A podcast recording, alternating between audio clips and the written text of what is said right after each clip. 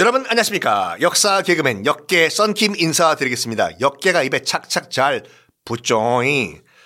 자 지난 시간에 이 칼리굴라의 음, 막장 드라마 계속 연결이 되겠습니다. 지난 시간에 일단 여동생들을 사랑했다고 말씀드렸죠. 그 많은 여동생 가운데서 두 번째 여동생 유부녀였던 드루실라를 너무너무 사랑을 했는데 문제는 첫 번째 여동생도 사랑을 했어요. 뭐 그러라 그래요. 하여간 첫 번째 여동생 이름이 뭐냐면 소 아그리피나. 그러니까 대 아그리피나는 게르마니쿠스의 부인이고 칼리굴라의 여동생은 소 아그리피나. 어쨌든 사랑했는데 어 이건 역사적 팩트니까 말씀드릴게요. 이 칼리굴라가 첫 번째 여동생인 소 아그리피나를 겁탈을 해버려요. 음. 근데 그 당시도 정식 남편은 있었거든요. 미친 삐삐삐 이라니까 칼리굴라 이거 아, 어떡하니. 하여간 정식 남편이 있었어요. 그래서 정식으로 정식 남편과 사이에서 태어난 것이 바로 누구냐? 조만간 등장할 네로 황제입니다. 최양락 씨죠. 네로 황제. 근데 이게 이, 이거 이건 야사인데 사실 칼리굴라가 친아빠란 설도 있어요. 그러니까 자기 친 여동생과 관계를 맺어가지고 태어난 애가 네로 황제다라는 말이 있는데 만약에 만약에 말야 그게 사실이라면은 정말 부전자전이죠. 아버지 막장 칼리굴라 친아들이라고 하면 막장 네로 황제. 요거는 네로 편에 말씀드릴게요. 네로. 혹시 최양락 씨의 네로 25시란 그 코미디 프로를 모르시는 분들은 한번 유튜브 검색을 해보시면 나옵니다. 솔직히 말해서 요즘 코미디 프로그램보다 훨씬 재밌어요. 최양락 씨의 내공이 느껴진다니까. 음. 자. 그렇게 칼리굴라가 사랑했던 두 번째 여동생 드루실라가 21살에 갑자기 요절을 해버립니다. 오빠, 나 먼저 갈게. 골까닥. 칼리굴라 어떻게 됐을까요? 엄청난 충격이 빠졌다고요. 뭐? 내 사랑 드루실라가 죽었어? 드루실라!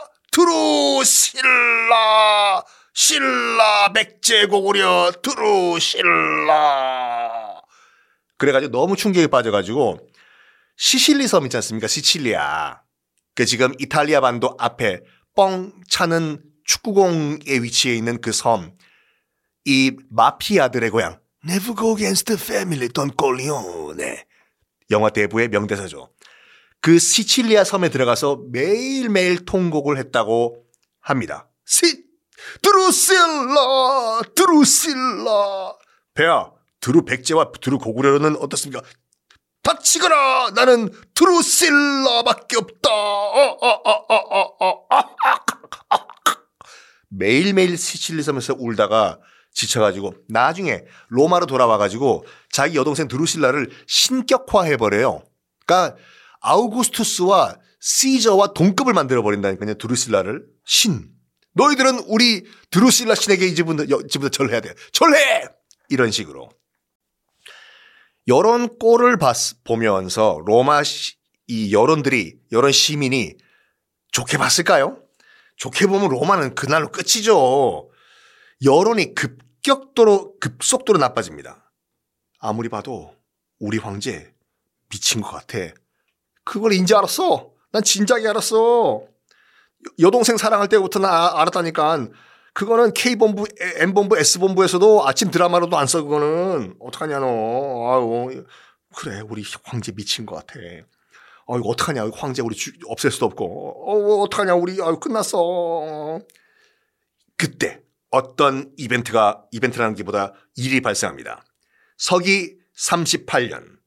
서기 38년이 대충 언제냐면 고구려의 호동 왕자와 이 낭랑군의 낭랑공주 자명고 시리즈 아시죠 여러분들 호동 왕자와 낭랑공주가 사랑을 하던 그 비슷한 때예요 우리나라에서는 호동 왕자 강호동 아니에요 호동 왕자와 낙랑 공주가 자명조 자명고를 찢네 마네 막 하고 있을 때 그 저쪽 로마에서는 칼리굴라가 무슨 짓을 하냐면은 그때 서기 38년에 로마에서 대화재가 발생을 합니다. 불이야! 불이야! 파이어! 파이어! 로마에서 대화재가 발생을 해가지고 거의 불타버리는데, 어, 약간 그 뭐랄까, 머리는 좀 남아 있었던 것 같아요. 칼리굴라가. 뭐, 어떻게 생각하냐면, 그래, 나도 여론이 안 좋아지고 있다는 거 알고 있어. 이 기회를 여론을 다시 내 쪽으로 끌어오는 그런 계기로 삼아야 될 것 같아. 음! 여봐라! 내 편! 신발 준비하고 방호복 준비해라. 어, 어, 예! 내가 직접 화재 현장으로 가겠다.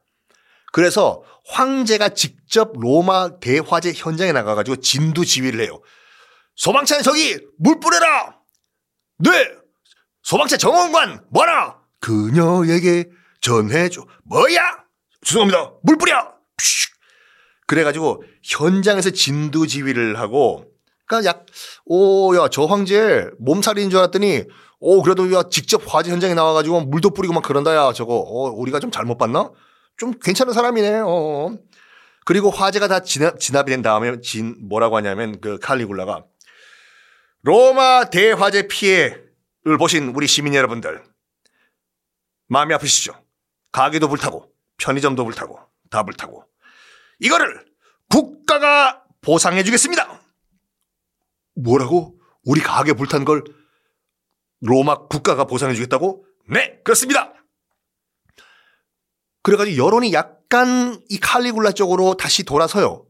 야, 맞아. 지가 뭐, 어? 지, 왕궁 안에서 플라멩고의 혀를 먹던 말던 그건 우린 상관할 바가 아니고 뭐 지식성이 그렇다고 하니 뭐 우리 황제가 우리 뭐, 뭐 피해 보상, 보상도 해주고 불났는데 직접 와가지고 그뭐 황제인데 양동이로 물도 뿌리고 야 저 정도면 괜찮은 거 아니겠어? 그래 어, 우리가 황제 잘못 본 것 같아. 그뭐 혼자서 플라멩고 혀 먹으라고 해. 어, 그렇지. 근데 문제가 있어요. 문제가 뭐냐면 피해 보상을 누구 돈으로? 뭐 전전편에서 말씀드린 것 같이 로마는 지금 그 경제학 전문 용어로 거덜난 상태예요, 지금. 그 매일매일 검투사 파티 파티 해가지고 돈이 없어요. 근데 황제가 공헌을 했지 않습니까? 피해 보상 다 국가가 해주겠습니다. 무슨 돈으로? 돈을 만들긴 만들어야 되는데 이 칼리굴라가 또 어떤 생각을 하냐면 아 정말 찌질한 생각을 해요. 뭐냐? 황실 재산을 다 경매로 내놓기로 해요. 저기 있는 자기장, 저기 있는 무슨 뭐 옷, 옷장, 저기 골동품, 어, 다 갖고 와. 음. 이거 팔자고. TV쇼 진품 명품에 한번 내봐. 어, 얼마나 나오나, 이거.